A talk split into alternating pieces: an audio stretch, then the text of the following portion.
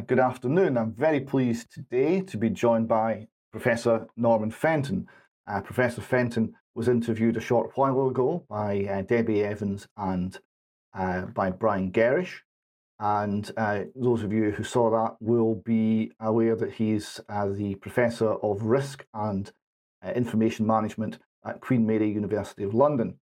And you'll also be aware that the the last interview was fascinating and in some cases quite explosive and finished with uh, him using the phrase that the last two years and the lockdown and all the hysteria over uh, COVID has been a, a, a, a, matter of total shame for academia. So that's where the last interview f- finished, and that's where I'd like to start.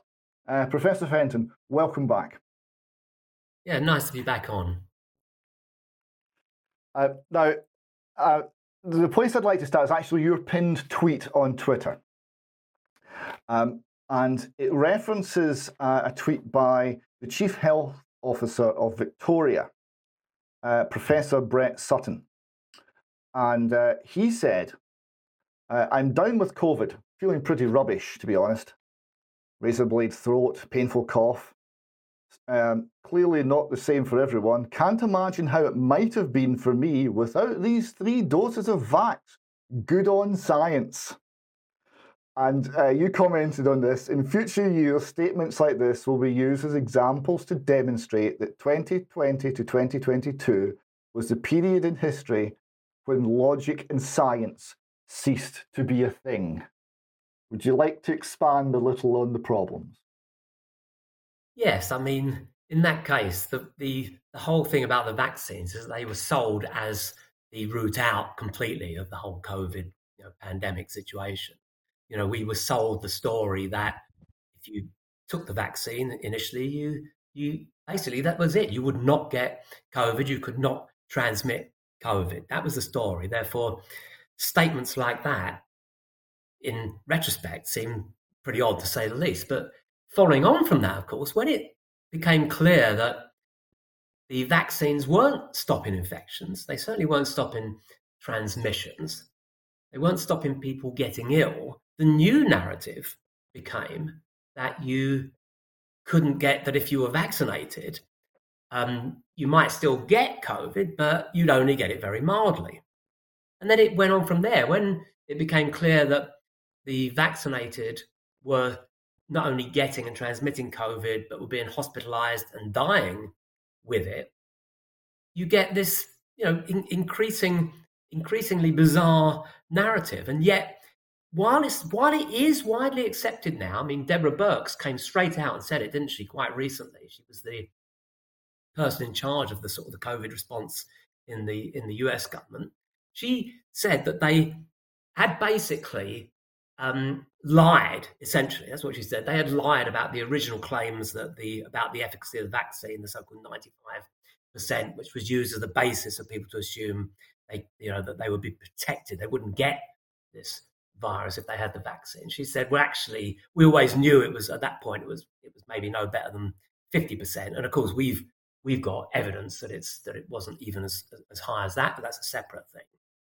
Okay, but and this is the but here and also it's well it's widely accepted now that um, you uh, it can also be transmitted and that you can also become uh, you know ill with with covid. And yet strangely despite all of the evidence and there's a lot of it now which actually suggests that the vaccinated are more likely to get seriously ill hospitalized and die than the unvaccinated right, despite all that the public perception, and, this is completely strange to me, is that actually, no, a lot of people still believe that if you get, if you have been vaccinated and you become ill, you're not going to get really ill and not going to die. And so you get this kind of like script. It's almost this script that that, that um, health minister put out. It's the same script used by so many others. It's the, they're saying the same things. You know, I'm down, I'm pretty ill, it's pretty horrible. You know, I've had my three jabs or my four jabs, or some cases even my five jabs. Um, and thank God for that. Otherwise, I'd be far worse. That that's the thing. And then they're missing all of this obvious, these obvious things, not the, the least of which is that just from just I mean, just look around. People surely know when they look around them and speak to people they know are vaccinated. It's becoming increasingly clear that it's the vaccinated people who are the ones who are getting COVID, whether mild or not. They're the ones who get it. The unvaccinated, of course, and especially those who were who were had a, you know got the virus naturally and have some natural protection, they're not getting it. They're not getting it a second, third times like all these people are being vaccinated. The only people getting COVID second, third, and sometimes fourth times are the vaccinated. It, it reminds me of the, uh, the the great the, the great economics crash. There was some again there was some very useful modelling. Uh, this is during the uh, 2008 uh, economic crisis, and uh, the, the, the the government economist said, "Look, we, have done some modelling. We've got a model of the of the economy. It's it's really very good, and if we do nothing, if we do nothing, unemployment is going to go to 8%, and that's unthinkable. Right now, if we act and we take 700 billion, 750 billion dollars now and distribute it to our friends, then then we can keep unemployment down down to down to down to six and a half percent, and that's bad. But but you know it's not as bad as as eight percent, and we we really need to do this, you know, for the good of everyone, for the for the, for the greater good. And the economists that I follow, the, the Austrian school guys who, who the government doesn't like because they don't give the answers they want, they were saying, no, no, no, you, the money printing, the money creation was the problem. You're just making it worse. So what then happened is they printed all the money, the money went into the economy, and, and, and unemployment didn't go to didn't go to eight percent; it went to ten percent. Right, and and the reaction was that's that's what you would have expected if you thought that the, the money printing was actually harmful. But the reaction from the official economists is, "Wow, it's great that we did the money printing because the economy was obviously much worse than we realized." Can you imagine how bad it would have been if we hadn't printed seven hundred and fifty billion dollars? That, that's so a great, great analogy. Yeah, yeah, absolutely. You know, and there is there is no there is no logical way. It's not falsifiable. It ceases to be science at this point because it's not based on anything solid. It's based on opinion and it's based on politics. And there's no yeah, way exactly. of falsifying the position because whatever happens, it will be in accordance with their pet theory. So this this brings me to my second point right? It's, and it's, this is a, a more general kind of malaise in science. I'm, I'm currently at the moment reading a little book called Science at the Crossroads. This was written in 1972, and it was about the problems with um, uh, special relativity and, and inconsistencies and illogicalities built into it that just weren't being addressed. And uh, the, the um, scientist who wrote the book had spent 13 years trying to argue that there was a problem and asking questions. And all he was getting was increasing amounts of hostility. He wasn't getting any answers. He was any answers. He was just getting called more imaginative names. Right. So he, he wrote this and he, he he quotes what science should be. He, he, he quotes, let's see now, bear with me one moment. Um, so this is, he's quoting Sir Henry Dale, former president of the Royal Society.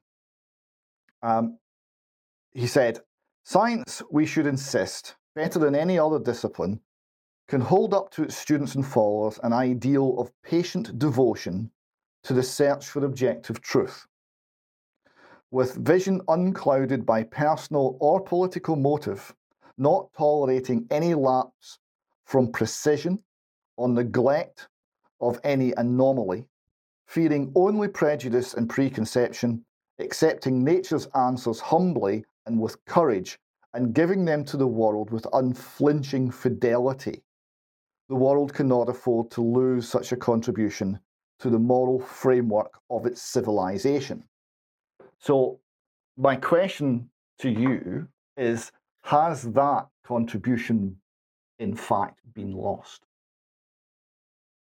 Well, I mean, we're seeing the same we're seeing this this problem over and over again whereby anybody who challenges the kind of like the official accepted narrative of whatever the majority view is in what's called the science and they even sometimes call it the accepted science, even when they are provi- even when they're providing only scientific and detailed claims and criticisms against that narrative, they are simply being called they're simply being called names. They're simply not they're not being you know that the scientific method is not being uh, applied equally because those people are effectively those people are effectively silenced and we're seeing this you know you gave gave one example there are many there are many this is and it's not just in things like covid it's not just in things like climate science even when you drill down fun enough into very detailed areas of sort of mathematics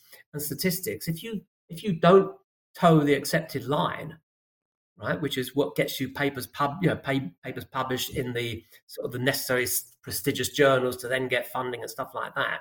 You're you're basically you know you are ostracized. You you you can't you cannot your contribute any contributions that you can make are effectively really very effectively silenced.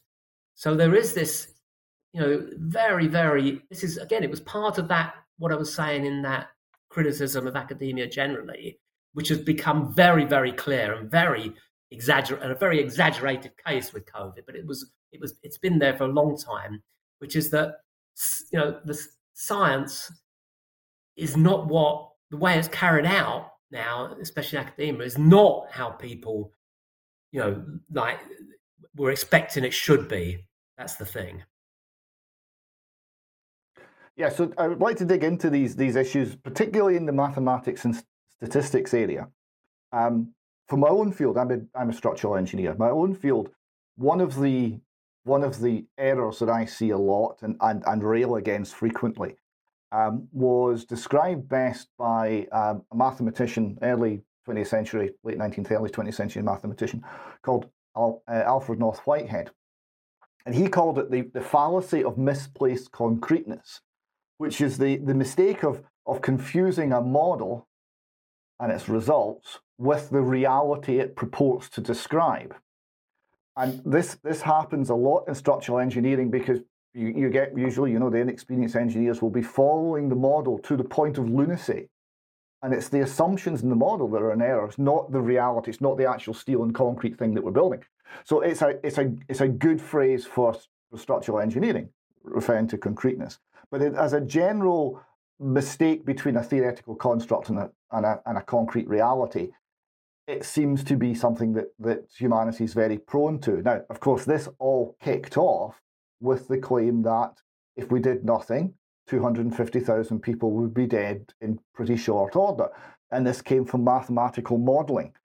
So, just to kind of set the scene, what's your current view of, of that modeling effort and its value or, or um, the harm that it did?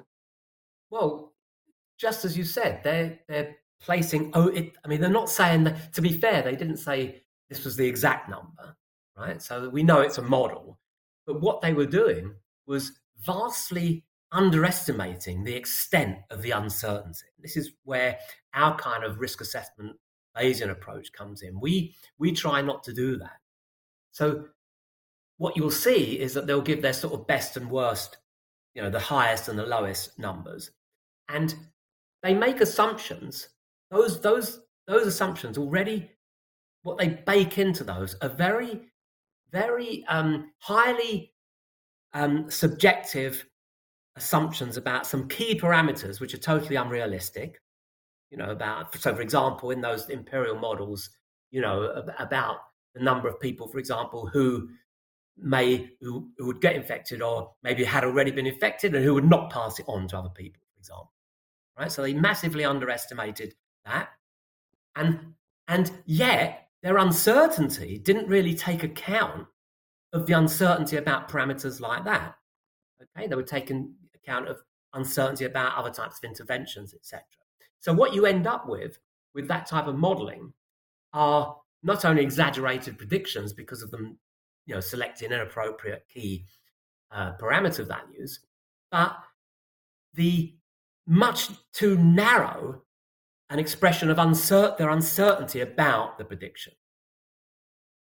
So we would have, you know, with our type of modeling, we might have predicted a a range which might have included, might have gone up as high as 250,000, but actually it probably would have been as low as a few hundred. You know, and that would have been kind of like a 95% Bayesian confidence interval. Whereas they're, as I say, they're, they're effectively asserting this much narrower range of uncertainty. And in all of the modeling, and in all of the, not just the modeling, but all of the assessments of sort of safety efficacy that have come out in public about COVID, about the vaccines, etc., all suffer from that problem. That when you take full account of uncertainty, when you take full account of causal explanations for the data you're observing, when you take full account of the unseen variables, of the biases in the data that you're seeing, when you take all of that in account, which is what our kind of like causal Bayesian network models do, you end up with much greater uncertainty about the prediction, the estimates, and the results that, they that, that are being made public. So this the, uncertainty is, is, is key to any of these decision making problems because you're you're asking people ultimately to make decisions in a very uncertain world, and handling that uncertainty is key. Now, the, the way that it's often handled is it's termed the risk assessment. It's interesting you're using the word uncertainty rather than risk. Um, risk is a is an issue that has um, eh, there are certain difficulties with defining it, and I'll, I'll, to illustrate them, I've got here in front of me a, a published document from the International Standards Organization called Risk Management Vocabulary. So it's actually defining what the words mean. And when it gets down to um, defining, um, it defines um, risk as the combination of the the uh, probability of an event and the consequences of that event. Fair enough. And it then goes on to describe probability as the likelihood that it will happen. But it then refers to another ISO standard. And it says, yes, probability is a number between 0 and 1 representing the long term recurrence of an event, or a degree of belief. Yep. Right? And these two, these two things are kind of overlaid and, and nobody seems to be aware that two completely disparate concepts have been combined into one. One of the things I find in not just in engineering, in, in other in other things where you're dealing with difficult to difficult to predict uncertain events, I came across it in the assessment of the risk that that prisoners um, represent to the public when they're when they're due for release. There's a risk assessment done there. And it's called a risk assessment, and that brings with it a certain weight of, well, we've got statistics, we've got long term probability, we've got measurement, we've got objective truth, we've got all these things we can rely on. But actually, what's happening is one human being is looking at the problem, and all you're actually me- measuring is the degree of belief in the mind of that human being that things will be either the outcome will be good or bad. So when we talk when we hear people at the MHRA, and I'll come to some details in this in a minute, when we hear people at the MHRA talk about risk, and they and they do all the time, they throw it in as, to, as for the justification. They say we recognise that we that the vaccines are causing myocarditis, right? That's a recognised heart condition that's caused by the vaccines. But they then assure everyone, but the benefits hugely outweigh the risk. I'm wondering when they talk about risk, what are they actually talking about? Are they talking about something that they've measured and considered and, and quantified, or are they talking about their own belief? Do you have an understanding as to what they mean by risk? Well, yes, I do. I mean, this is, of course, a subject. When you, you said that I was talking about uncertainty rather than risk, in fact, I mean, you know, my my book on risk assessment um, and decision making is, is all about attempting to quantify risk using probability, right? But to your point about whether it's a subjective belief or whether it's based on some kind of data, the problem is, as you say, that in many cases it isn't based. It, it you know, if it was a probability, you think it should be uh, it should be dependent. They should be assuming they should be based on some kind of data they've collected, and it isn't. It's just a subjective belief. Now, our approach, again, the Bayesian approach, that you can combine both subjective sort of prior beliefs with any data you've got, and you might have only limited data, and Bayes is able to incorporate those two. Of course, these people don't tend to do that, as you say. It will be, in some cases, they will present a, a, a measure of the risk which is quantitative, which is probabilistic in, in terms of the rate of occurrences of those uh, of those adverse effects. Okay, so I'm not. I wouldn't go so far as to say that they're always just. It's always just you know one person making a subjective belief. But the problem is that where the subjectivity comes in with that is that ultimately, as you said, risk is the, the standard definition you said in the first definition. You said it was probability. The probability of something, the bad thing happens, times the impact. So normally, you're multiplying. So if they, you know, prob- some actually in most sort of risk register approaches, they're they're giving probability on a scale of something like one to five, and the impact on a scale of one to five. So when you multiply them and you get, you know, the highest number, that's that's your biggest risk event because it's both high probability and high impact, right? But here's the problem: that probability. What? How do you get that probability? Even if you've got the data, even if you had the data for the probability that this event you know this event happens, like you know, for example, a meteor, you know, meteor striking Earth, that's a that's a it's a very low probability event, but it's got it's but it's high impact. Well, that's always going to be conditioned on lots of other causal factors and lots of other interventions. Well, well suppose we know that the the meteor's on a that there's a meteor on a direct collision course with Earth. Well, then you get a completely different probability. Suppose we know there's some intervention actions already planned, already in place. Well, your probability has to take account of all of those. You end up with quite a rich and complex causal structure before you can even think about assigning a single probability value to that event happening. It's and it's, it's the same with impact. How do you measure the impact? It's the same thing. It depends on what what mitigation strategies are in place. You know, this is this, and, and, and the problem with these approaches to risk assessment is that we argue strongly you need to look at the full causal picture, which take, takes account of the controls, interventions, mitigants, as well as prior beliefs and any historical data you've got if it is available. And only then can you come up with rational assessments of risk to support decision making. But they don't do no, that. We, yeah, we, we've been trying to get some of some of this data from the MHRA now since uh, I think June 21, so you know, well over a year.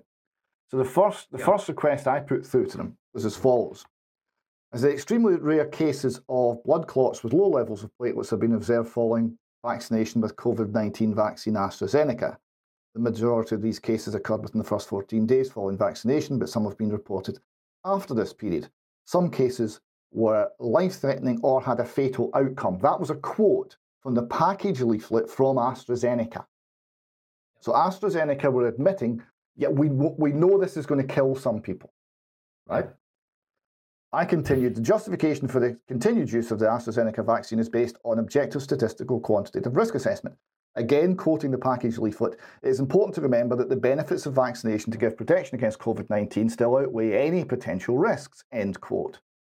Therefore, I said, please provide full calculations, evidence bases, and supporting documentation that demonstrates the relative risk from COVID 19 for various sections of the population before and after vaccination and compare those risks to the risks from the vaccination program. Yeah. 15 months later, no answer. They didn't even answer? It's just silence. No answer. I got I, I got an acknowledgement email. We got we got it. We're working on it, but I, I and I resent it another twice. I got another two acknowledgement emails. I got no answer to that. that. That, that's the thing. I mean, that comes back to your point. At that point, their their assessment of the they had some idea about the risks, right? So they had a little bit of data on that, not much. They had a little bit of trials data on that. So they knew they knew something about. They had some quantitative information about the the risk, the probability that of those serious adverse event outcomes, but they didn't have anything like that for the benefits, or even worse, even worse, they were making these assumptions like were made originally for the you know for the benefit the, the efficacy of the vaccine. They were making assumptions that were actually, um, if you took the vaccine, you're not going to get COVID, and therefore you're preventing all these deaths. And incidentally, you've seen, you've probably seen these ridiculous studies which claim, for example, worldwide that the vaccines have saved 20 million deaths, and in the UK they've saved whatever half a million has even been claimed. And what are those? What are those claims based on? They're based on the original models. The original models are saying, you know, which were predicting these incredibly high numbers of um, of deaths from COVID, and then they're saying, well, um, that's they're simply comparing those. They're looking now at what the real numbers are, and they're saying, well, we'll take the difference between what was predicted and what the actual deaths were saying, and we're effectively concluding, well, it's the vaccines that have done that. I mean, it's that's absolutely ridiculous. There is no and of course it's, it's... justification for those claims of, of, of save of, of numbers of, of lives saved, and they certainly none of those models ever. We know they certainly don't take account of the number of increased COVID cases caused by the vaccine, which of course we now know that there, there are so many. It's all the more grievous because of the nature of COVID, because uh, these things would be bad enough if, if it affected the whole of the population equally. But it, it doesn't, right? They're very young. It, just exactly. doesn't touch. The, the decision making must, must acknowledge that reality. And the decision for a five year old and the decision for an 85 year old or a 70 year old is not necessarily going to be the same decision. Certainly, the, the, the, risks and benefits are going to be different. Whether the decision at the end of the day is different, th- those risks and benefits are, are significantly different. And, and we never saw that really being reflected. So this was the second, um, the second um, freedom of information request I sent into MHRA, having been round everybody else in government.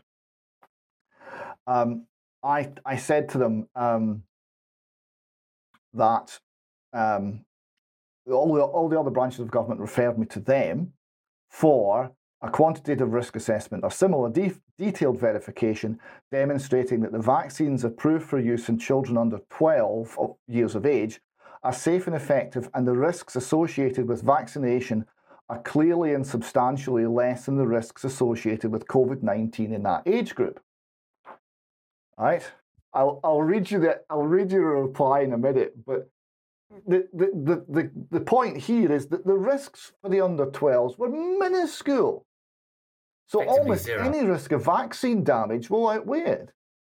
And and I can't see, even if it was just a matter of a superficial look at the data and a subjective belief, I, I find it difficult to understand on what basis the MHRA, the vaccine manufacturers, and others can be saying can be saying yes, we've looked at this, and for that age group, this is still hugely beneficial or you know, clearly beneficial. I find it difficult to imagine how that case could could be made.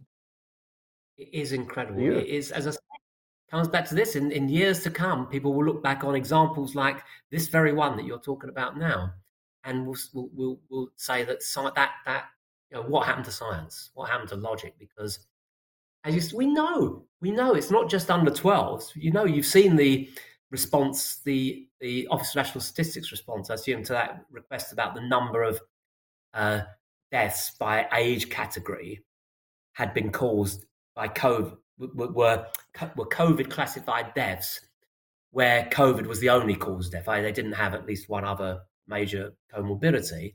And the number of such deaths for the whole of the first two years in the under 20s, not just talking about the under 12s, the under 20s was three. Three deaths out of the so called, um, whatever, the 140,000 deaths overall, three of those deaths without comorbidities in people under 20. So the risk is essentially zero, right? Because actually, and this is another thing that people don't pick up on, actually, the risk, the number of uh, deaths in that age group due to normal flus is higher, would be higher. Okay, so once you take that into account, as you say, there is no, there's no possible, there is no logical scientific argument for uh, making that decision that we need to vaccinate those younger age groups you have to suspect it's about there is some there's some other agenda here which is associated with this apparent obsessive drive to vaccinate everybody. no matter how young. Well, yeah. This, so this this is what we're concluding, and also when we come to pregnant women, which we're going to talk about shortly, uh, this is this is what I'm concluding: is are they doing this in order to in order to bolster the vaccine program as a whole? Because if we say, well, it's too dangerous for children, it's too dangerous for pregnant women, then the general uptake will go down. And the view that it's an automatic good and you don't need to form your own individual view and have proper informed consent, that that that view will fall and people will start asking lots of questions and the, the total vaccine uptake will go down dramatically and well, I don't know and what. The, the, maybe they've modelled that is, is going to be hugely harmful. You know, are they doing it for reasons other than the reason stated? In other words, if they're saying we're going to vaccinate five to eleven year olds, do they actually believe that this is beneficial or harmful for those five to eleven year olds? Is there some greater good principle going on? Uh, because well, if we're doing that with, with children, that would be extremely concerning. Well, the, the greater good argument, unfortunately, is one which is very evident, again, amongst um, scientists and academics. I, I've, I, I can't tell you the exact circumstances of this, but um, uh, that that that expression, that exactly that we are doing this for the greater good, has been said to me by you know very senior um, academic uh, professors. I won't, I won't say what the context is, but it shocked me to the core that they were prepared publicly to lie for the greater good. Right? They actually said we in that particular example, this person actually said we have to lie for the greater good. Right? So it's beyond just saying we're doing this for the greater good. They explicitly know that they're lying for the greater good. And in this case, anybody who argues that we have to vaccinate these very young children must be doing so. And if they if they are actually saying that that there is a risk that, that, that we're doing it because the benefits outweigh the risk for them, then they are by they are clearly lying for the greater good. There is there is no there's no doubt about that in that case. That's that's very very worrying. Just to finish this this point off, my response when it finally came in from the MHR, MHRA when I asked for that risk assessment started.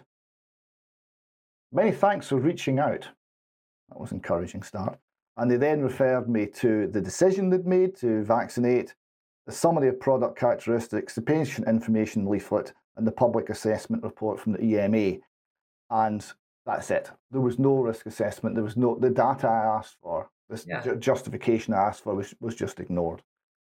I mean, I don't know if you saw the story yesterday that, that seemed to broke. I mean, break. I haven't seen it absolutely confirmed, but there does seem to be um, this new information about the under 12s no longer it's no longer being like strongly recommended to under 12s they've got to kind of like ask for special permission to be vaccinated it's no longer part of the standard rollout. I don't know if you saw that story. I know uh, I, have I've seen it i've seen this report but i haven't myself gone into the weeds to find out exactly what it refers to in in precise terms. Um, so this brings us to um, one of the areas that's that's been of greatest concern uh, to us in the UK column really for um, well over a year, which is the, the idea that we're going to be vaccinating pregnant women. Mm. And that this is viewed as a good, and the, and the threats to the unborn child and to the pregnant mother um, are, we think, not being properly assessed. Now, um, I'll, I'll, I'll start if I may, I don't know if you get a chance to, to view this. I, I, I did a, a piece on the UK column back on the 12th of July 2021.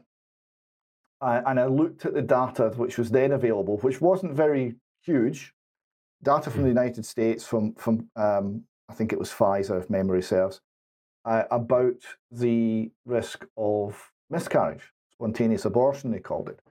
And they, they basically had um, a group of um, 827 women who had been vaccinated when the vaccine wasn't recommended during pregnancy. but they'd become pregnant um, unintentionally.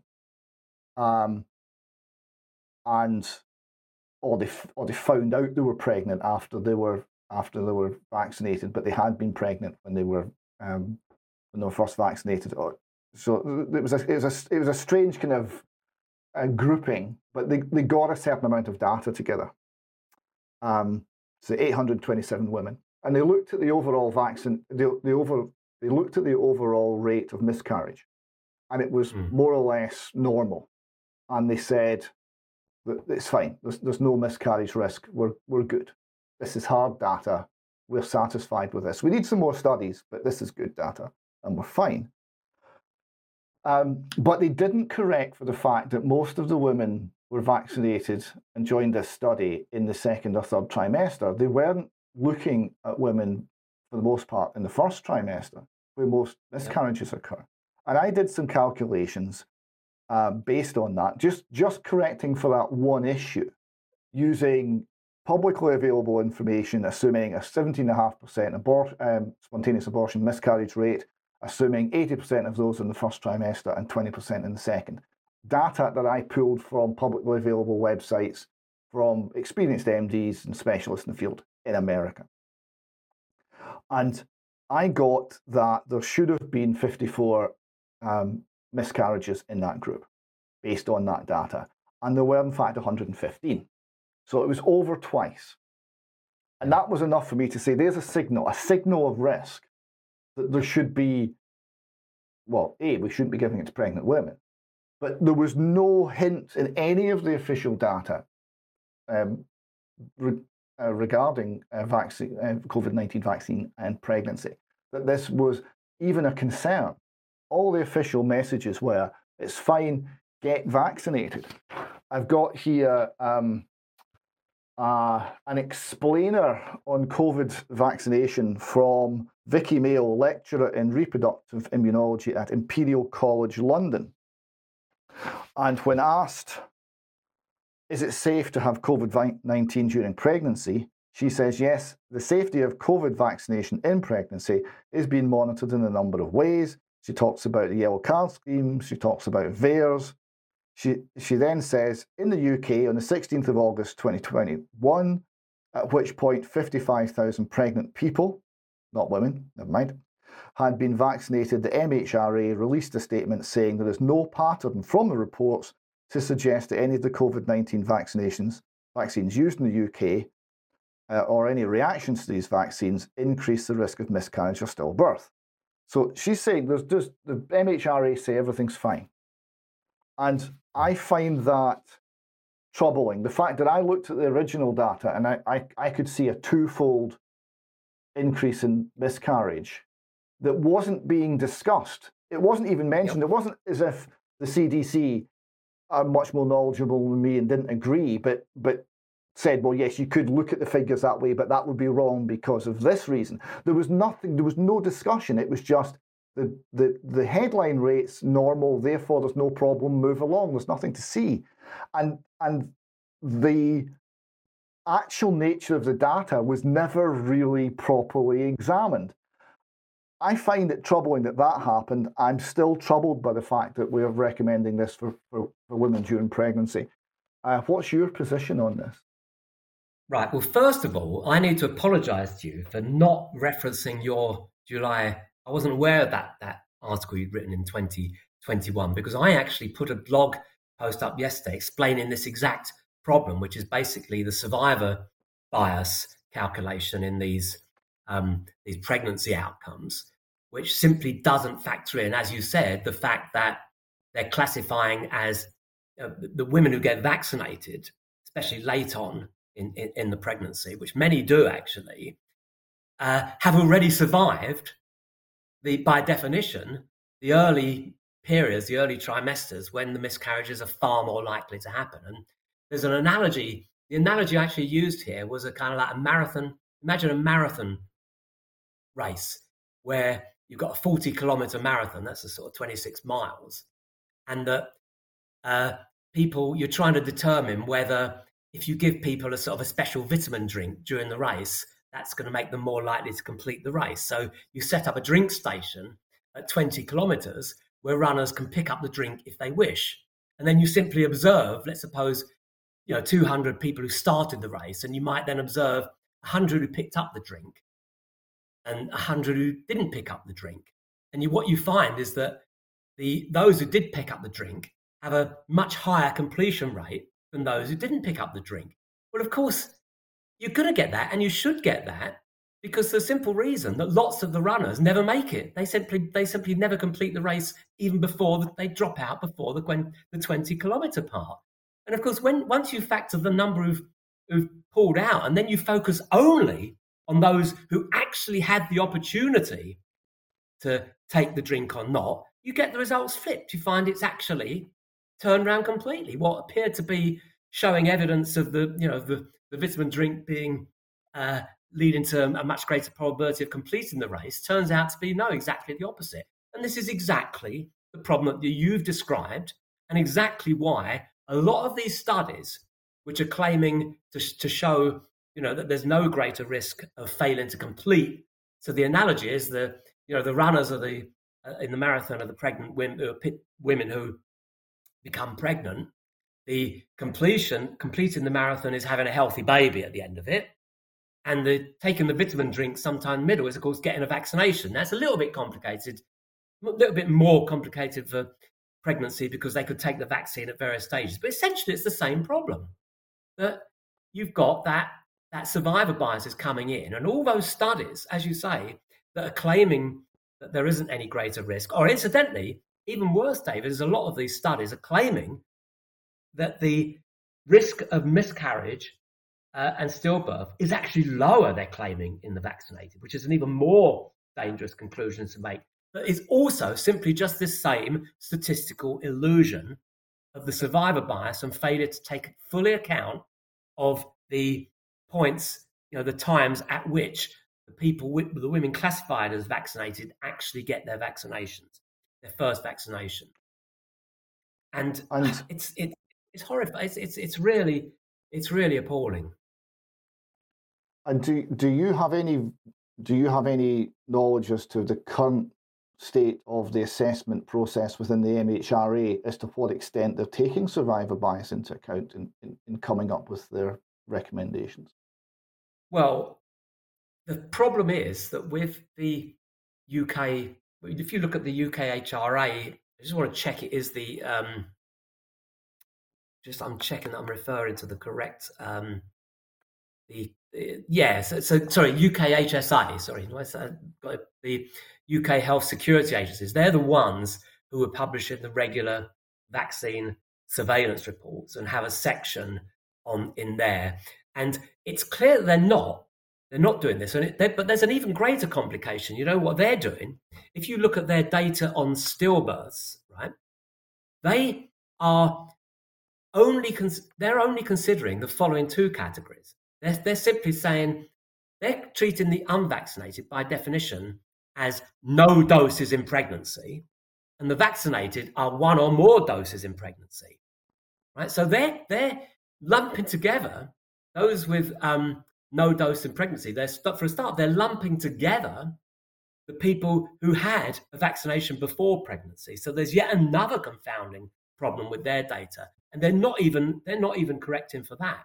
So it's kind of like even it's, it's, it's kind of like even worse, right? And the only way to do this properly, and I've not seen any study, and certainly not UKHSA and certainly not MHRA, which are looking at not only the the uh, exact time, not only classifying the vaccination category by the you know the time. So at the very least, you need to do those. Um, at the very least, you need you need the following. You need to have a category for those who've never been vaxed.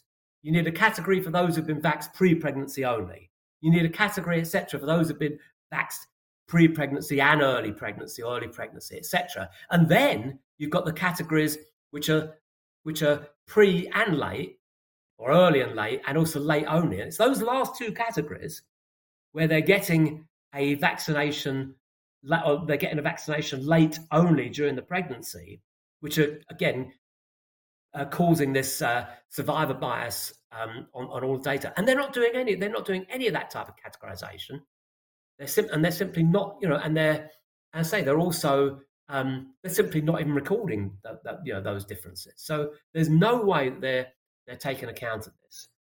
And as I said, it's not just um, you mentioned Viki Male. I mean, there's a there's a story about because I, I have raised these issues and I've been ferociously attacked about this. But there's also there was the BBC in the BBC documentary Unvaccinated, which is what I think I might have discussed them when I was on when I was interviewed before. I think that, that mm. came that certainly came yeah, up. yes, it, it, yes, it came up in your in your previous interview with us. Yeah, there was an explicit claim there by Asma Khalil, who was the expert on this, who they didn't reveal was actually the the PI of the Pfizer trial for pregnancy, for vaccination pregnancy, you know, for um, pregnancy of vaccinated women. She actually made the claim in that program that the risk of miscarriage was reduced by 15% for, for, vac- for vaccinated women. And of course, she's using exactly this type of confounded data that we're talking about. Your, your point um, about the definition, the definition of who's vaccinated and who isn't, is, is another one that, that keeps coming up in, in terms of yeah. how, how reliable is the data and is it being correctly interpreted. And th- there was another um, uh, statistics and risk analyst expert, and I'm afraid I can't remember his name. He, he reported on this um, many months ago. And what he'd found was that um, as the vaccine rollout happened in each age cohort, there was in the two to three weeks after the rollout, there was a spike in all cause mortality in that same. Uh, that was cohort. our group. So that was that was that your group? So the eighty year old, eighty five year olds, there would be a spike, and then two weeks later, when they were running the same thing in the seventy year olds, there was a spike. But what was also found was that the the unvaccinated, some of the unvaccinated had a, had an identically timed spike, and it was also it, it was also uh, aligned with the vaccine rollout program, age group by age group.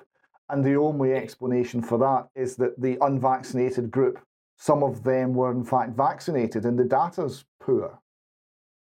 Oh yeah, it was even worse than that because actually if you looked at the, the mortality data by vaccination per age group, you actually find that you get this fairly sharp spike, apparently for non COVID deaths in the unvaccinated at the very time that age group has the biggest rollout in vaccine. So that's what we showed was that was absolute proof that you've got this miscategorization, i.e., a lot of the people who are dying shortly after vaccination are being miscategorized as unvaccinated. Now, they do this, of course, they're not supposed to do this with deaths because they're supposed to record them, that doesn't matter how shortly after, they're supposed to record those as a vaccinated death. But of course, in practice, in the fog of war, which happens when people get who do die shortly after vaccination, the record of their vaccination doesn't get doesn't get linked to the vaccination. There are issues with that, right? But remember that they're pulling the same trick on vaccine efficacy, where anybody, and this is this is by definition, this isn't just incompetence, this is by definition, they are defining anybody who gets COVID within 14 days of their first vaccination as unvaccinated because their argument is, well, we've got to leave it 14 days. We can't count those because we've got to leave it 14 days for the vaccine to take effect. And the same thing with the second dose and the booster, etc. So you've got those. I mean, exactly. you, I haven't even in this in my the blog piece about the survive bias. I haven't even mentioned that, but that confounds it even further because a lot of these, for example, um, failed pregnancies where someone's been vaccinated, they will probably count that if it happened very if a miscarriage happened very shortly after vaccination, they will count that as an unvaccinated woman. Yeah. Yeah. Exactly. So this is this is some of the problems we're facing. Uh, the the one of the most one of the most striking bits of data that I saw was a a plot of it was uh, was long term cumulative total all cause mortality, and I think it was in twenty to forty one year old males in the UK, something like that, as memory serves. And because it was cumulative, it was it was basically a, it was basically a straight line right? So it, the, the rate didn't vary much. It wiggled very slightly, but it was basically a straight line. And then the angle of that line visibly changed something steeper, so all cause mortality went up, and then it then it carried on at the steeper line, um, so that mortality in that age group had gone up and stayed up, and it was very very striking. And the inflection point was two weeks after the vaccination rollout for that age group. And, and I'm, yeah, I'm looking at things like this, and I'm thinking, you know, what what is a signal of a problem with the vaccination safety if that's not one? Because I don't know. Exactly. I mean, just look at, I mean, the VAERS thing, that should have been the, you, you, know, you didn't even need the detailed mortality data. The VAERS data was a, was really a sufficient signal, safety signal, because however they want to spin it with, oh, there's a lot of self-reporting and there's a lot of inaccuracies, right? The fact is actually there's underreporting, but you simply compare it with previous reporting of, of, of, of vaccine adverse reactions. And what you see is that the VAERS system, I think, has been in place over 30 years. I think it was set up in 1990, so it's sort of 32 years or so.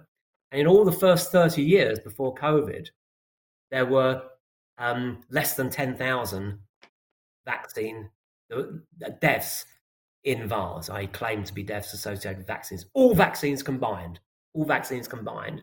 And in two years of the COVID vaccines, there was over 30,000. So in two years of COVID, three times as many deaths reported in VAERS as in for all vaccines, you know, in the whole of the 30 years before that, that the VAERS system had been in existence. That should have been enough. And I mean, I know that um, Steve Kirsch has also got some interesting data now showing that there's this potential relationship sort of five months on. People forget or ignore the fact that if somebody, you know, people who die sort of five or six months after having the vaccine, they wouldn't they wouldn't even probably enter it into VAERS. They should, certainly wouldn't enter it into VAERS that, that late. They wouldn't even, you know, their family, I know this actually from personal experience, their family certainly wouldn't associate it as possibly being associated in any way with the vaccine. And so they get kind of ignored. And yet he's seen as he's got evidence of, of a real evidence of, a, of, a, of this mortality signal five to six months in, in those five to six months after vaccination. So there are so many, there are so many signals. Of course, well, what the problem is, look, I'm not one of those certainly who's claimed that there's going to be massive increases in deficit. We're talking about small, we're talking about relatively small increases, certainly at the moment, right? And and of course we don't know, you know, we've got some certainly statistical evidence of, of causation here, but we, we we can't be certain of that. But there is enough of this safety signal there that, especially in, I mean, I used to say in the sort of under 60s, I, am I'm, I'm tempted to say now for everybody that coming back to that whole risk benefit thing, that, that, that there's that, that really the vaccination program should be stopped now because the safety signals are so so high relative to the any potential benefits now the vaccine that, that the argument's over. So um, this brings us to the final thing I'd like to cover, which is the, the reaction that, that you're seeing to you, and the attacks on you personally, for saying that. Well, that, that's I was to. I want to just. There's been loads that, that I've had all those before, but uh, what's int- what's most interesting is the reaction that's happened about the preg- this pregnancy issue. So the story here is, is that um, I think a couple of weeks ago, I think it was the um, the 27th of something like 20 yeah, the 29th of August, just a couple of weeks ago. A, a person on Twitter, someone called Tracy K2017, she put up a tweet where she'd noticed she'd been looking at the government websites for advice on um, the safety of vaccines for pregnant women. She noticed that the most recent, the updated web page on this, so there was an update, a web page which was called um, something like the summary of the public assessment report for COVID 19 vaccine, Pfizer. Updated the 16th of August 2022, it said very, very clearly on it, which actually um, had this section on toxicity conclusions, which I can tell you, I can give you a quote of what it said. It said, in the context of the supply, it is considered that sufficient reassurance of safe use of the vaccine in pregnant women, women cannot be provided at the present time and it said very explicitly, exact words, women who are breastfeeding should also not be vaccinated. Those are the words in a web page, in a government web page, which had last been updated the 16th of August, right? And what she'd also noted, or other people had noted, was that the government web page, which is which was called Guidance COVID 19 Vaccination a Guide on Pregnancy and Breastfeeding, which had last been updated the 11th of April 2022, i.e., earlier, earlier, it says very categorically COVID 19 vaccination is strongly recommended for pregnant and breastfeeding women. So, what she did was make a, t- a not unreasonable conclusion, right, in her tweet that it appears the government has updated its previous advice April 20, uh, April 11th of April 2020 that the vaccination is strongly recommended for pregnant breastfeeding women to new advice on the um, uh, when was it the the 16th of August 2022 that they shouldn't take they shouldn't have the vaccine. It's not recommended to have the vaccine if you're breastfeeding. Now here's the, here's the story. So she put this tweet out, and I looked at it right, and other people had, were already pointing out, well, mm, this isn't exactly the case because that most recent document, the August the 16th document, people were claiming, although it had been, there was some update, we don't know what, on 16th of August, the document itself and the, that recommendation hadn't hadn't changed at all since de- December 2020, and that was just based on the original you know, Pfizer trial data. And so um, I checked this up I, I actually put up a, my my tweet, right? I put up a little blog post in actually clarifying this, all of this. I put all of this and said, well, actually, um, no, it, it, it probably hasn't. That that recommendation probably was always there, but why was there this 16th? What was in the 16th of the August update? I accept it wasn't the change to the that particular what was called the toxicity conclusions thing, but there clearly had been changes. This idea that it had never been changed since 2022 clearly wasn't the case. In fact, there had been quite a lot of updates. They were very difficult to find, but there are quite a lot of updates, mainly minor ones. They were mainly minor, but nevertheless, it's not unreasonable that Tracy should have put that tweet out because the tweet went absolutely viral. Incidentally, my tweet did as well, but not as viral as hers. She got suspended from Twitter almost like within two days of that tweet, which is a complete outrage because she's just a member of the public not unreasonably making conclusions about what seemed to be conflicting advice on the government website, where the most recent one was this um, uh, the, statement that the that it wasn't recommended. So absolutely all hell broke broke loose on on, on Twitter. That Viki Male suddenly became the government spokesman somehow for it, and she was putting out all these tweets saying this is all nonsense. The, the recommendation is clear the, the, you know, the latest recommendation is clear. Well, and she's correct in the sense that the latest official government rep, uh, recommendation is in that 11th of April document, not in the not in the 16th of August document with the summary report, right? So she's correct in saying that the latest um, uh, government and NHS recommendation is that pregnant women uh, should get vaccinated and it's perfectly safe for them to to, to breastfeed, etc. Um, I got absolutely um, uh, hammered uh, because I was, you know, questioning whether it really was safe. I mean, it's interesting because then I what where there was another ah, but it's not the end of this update because actually, what it got even worse. It got even more confusing because it turned out that on I think it was just last Saturday on the third of September on the 3rd of September, so on the 2nd of September, John Campbell, who is a very, very well known um, YouTuber, he's got like something like two and a half million YouTube followers, and he has been extensively um, uh, presenting uh, completely objective videos, often quite supportive of the government narr- narrative on uh, about the COVID vaccine, etc. I'm, I'm, sure you know who I'm talking about, yeah. So he's he's been he put out a video on the second of September, so last Friday, where he was also talking about this confusion over the uh, the, the, the conflicting advice on the government web pages. And he essentially put up the same screenshot that I did, where I compared the two the, the screenshot from the 16th of the August document with what was said in the 11th of April document. And he simply pointed out, as I had done, uh, this confusion. And here's what I, I, was absolutely astonished at what happened next. I, the next morning, I see that there's a um, a tweet from a uh, this woman called Susan Oliver, uh, who's in Australia, who's basically says the following. She says Campbell has doubled down on his vaccine pregnancy information, publishing a new video using already debunked misinformation.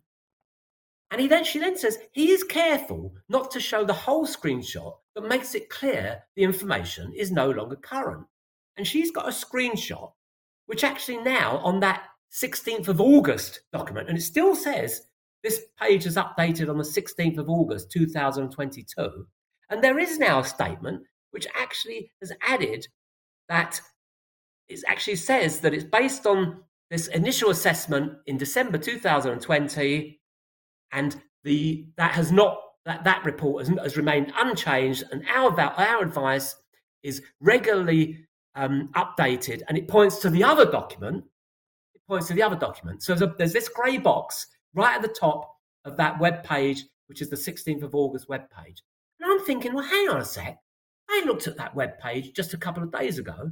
And my screenshot, I didn't miss anything from the screenshot. I I know that that, that grey text box, which Susan Oliver's claiming was always there, and therefore should there should never have been any confusion about this. It wasn't there. So we basically found out on the Wayback Machine that that grey text box had been inserted at some time on the 2nd of September. We know we know for certain it was not there in the early hours of, sec- of the 2nd of September when, um, uh, for example, when you know, John Campbell made his video on the 2nd. So it's, it's, you know, there was nothing, she was accusing him of some malice here, whereas in fact, it really had just been inserted, that text box. And it becomes, what makes it even more bizarre now is that if you go to that website, we now know that a change was made on the 2nd of September because that grey box was inserted. And yet it's still saying last updated 16th of August. So what I mean, what is going on here? That the confusion over this is, is, is nuts, right? So this was getting. You know, I, I, I'm quite sort of angry about this, and what I did was that I noticed that some um, anonymous blogger, right, had posted an article which actually looked at the sort of the whole issue of this this um, the pregnancy advice and the stuff that Viki Male had been putting out, you know, strongly advising, and, and had, had done some quite interesting analyses about you know about the whole thing and questioning you know what and, and, and showing why a lot of these claims you know maybe weren't valid like they were claiming i.e the whole justification for advising pregnant women to take the vax maybe you know maybe weren't, weren't valid and his I, I simply sent a link to his I put a, I put a tweet out linking to that that blog post saying some interesting analysis here. That's all I did.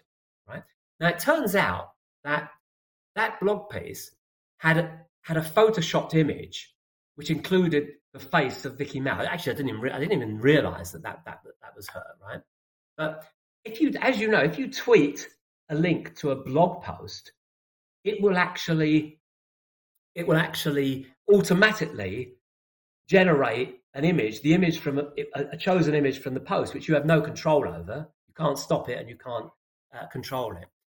And as a result of that, they were basically uh, people have been claiming. In fact, Viki Male herself um, has uh, put out a tweet, in, so almost implying that it was me who created that that that Photoshop meme right? And the and the abuse, well, even before even before that that accusation, the, the abuse I got for sharing this this um, uh, this particular blog post, which I didn't, I wasn't even endorsing. I was simply saying some interesting stuff here. Right? It was unbelievable. It's it's unbelievable. I got an attack by the um, what we call the Mutton Crew, the sort of the Seven Seventh Brigade. Sw- anybody who follows this sort of swelled out Mutton character um, is part of this brigade. And it was ferocious, right? It was calling me a genocidal murderer. Um, it was calling me a misogynist, baby killer, all, all kinds of things. Um, it was demand. They were demanding with um, by um, uh, copying in Queen Mary and even my departmental website, you know, Twitter handles that I'd be sacked. Right? They've written. They've, I know they've written emails, and you know, well, they were always doing this past, but this is a this is a mass coordinated attack now, mass coordinated attack. So multiple emails sent to um, Queen Mary, etc., as well as these vicious accusations, completely you know, vicious and, and unfounded accusations uh, on Twitter. And a lot of this stuff is coming from ac- other academics as well. I won't name their names. You can go and see it. You can go and look at it. It's a disgrace. So, it, I mean, it is it is a a very troubling um, uh, position where the the academic world is now so politicized. It's now so keen to defend orthodoxy and to rally around and, and, and, and claim that the emperor's clothes are magnificent, that anybody raising a voice, however moderately or mildly or accurately um, in opposition, is subject to this degree of social media abuse, um, public um, attack, and and it's uh, clearly an attempt to remove uh, people from their jobs. They go after your job, they go after your income, they go after um, your position from which you're speaking with authority to cleanse academia of um, of wrongthink, and this is deeply Orwellian and uh, deeply troubling. And when you're dealing with people who have spent a long time um, accumulating a technical expertise, engineers and scientists are prime examples.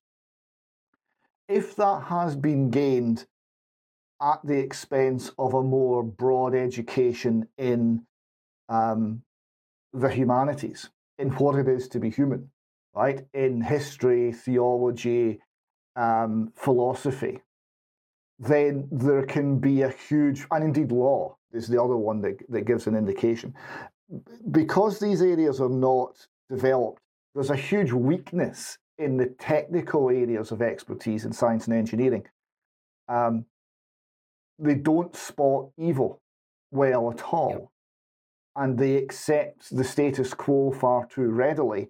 And then that that then seems to cycle round and then compromises the technical understanding because they don't have the strength of character and the will and the understanding of what they're up against in order to resist um, evil, in order to resist lies, in order to compromise the truth. And the the normal human frailties of weakness and a tendency to roll over and not not be gallant but be cowardly seems to then assert itself and it's sad to see the few people who are gallant and do stand up and speak the truth um, attacked and then not defended by their colleagues not defended by their profession and this kind of cancerous um, background uh, culture, once once established, I think will be very difficult to shift. I, I described um, I described the attack on dissident um, uh, journalists in Britain by the government to a colleague in Israel, and he said, "Well, but surely all the other journalists will attack the government and have them for breakfast, and it'll be all over the press." I said, no, that's not how it happened. And he said, at least at this point, this was maybe 15, 20 years ago, he said, well, that's what would happen in Israel. The, the journalists wouldn't allow one of the number to be bullied and abused in that fashion because they recognize if it's him today, it's me tomorrow, essentially. And, yeah. and that realization doesn't seem to have remained in British institutions.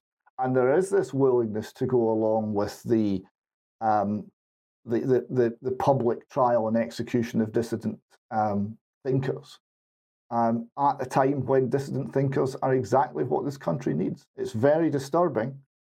And I hope that you start to see um, support from your colleagues and, um, and from the public at large for, for the stand you're making. Well, there is some support from the public at large, but of course, even that's kind of like censored and, and obliterated. There are there are you know a very small number of of, of colleagues who have supported me, and, and an even smaller number supports me publicly, um, because they not unreasonably can't even come out openly and express their support because they would be similarly targeted. Well, how has the how has the university responded to this? I haven't had any official. I haven't seen the official response. According to following the um, attackers' Twitter feeds, they're they're claiming that they've had a response from the university, which they were going to share. I haven't seen that yet. The university hasn't asked me to defend myself. Um, no, no doubt they will, but I haven't seen that. It's an easy defense in this case because it's a blatant lie. It's a blatant, you know, if this is based on me either writing or, or producing a, a, photoshopped image, it's, it's, it's a total defamation. It's a scandal. Would you like to say a, a, a few final words before we close? Actually, on um, Bret Weinstein's uh, uh, podcast, his, his, Dark Horse podcast, uh, a couple of weeks ago, and he said, "I'm not, I, am not, I, I won't. I'll just repeat what he said rather than saying that this this is my view. He, he, we were talking about this whole thing about you know, academia and, and what's going on, and his view was that you should regard academia as a rabid dog, right? And that there is no there is no way that, that it can basically be cured. Well, that's a good point to end on. Um, I think there's a lot to be said for that approach. And I want to thank you for your time today. And it's been fascinating listening to you. And hopefully, we can uh, pick up a, a, third in this series, perhaps after the university has responded and we're a little bit further down the line in, um, in the story of uh, your, your experience of speaking truth to power and uh, winning the argument technically, statistically, mathematically, and with the data. Um, and yet perhaps not winning the day. We will, uh, we will see what transpires and we will hope for good things. Professor Fenton, thank you very much. Thank you. Bye.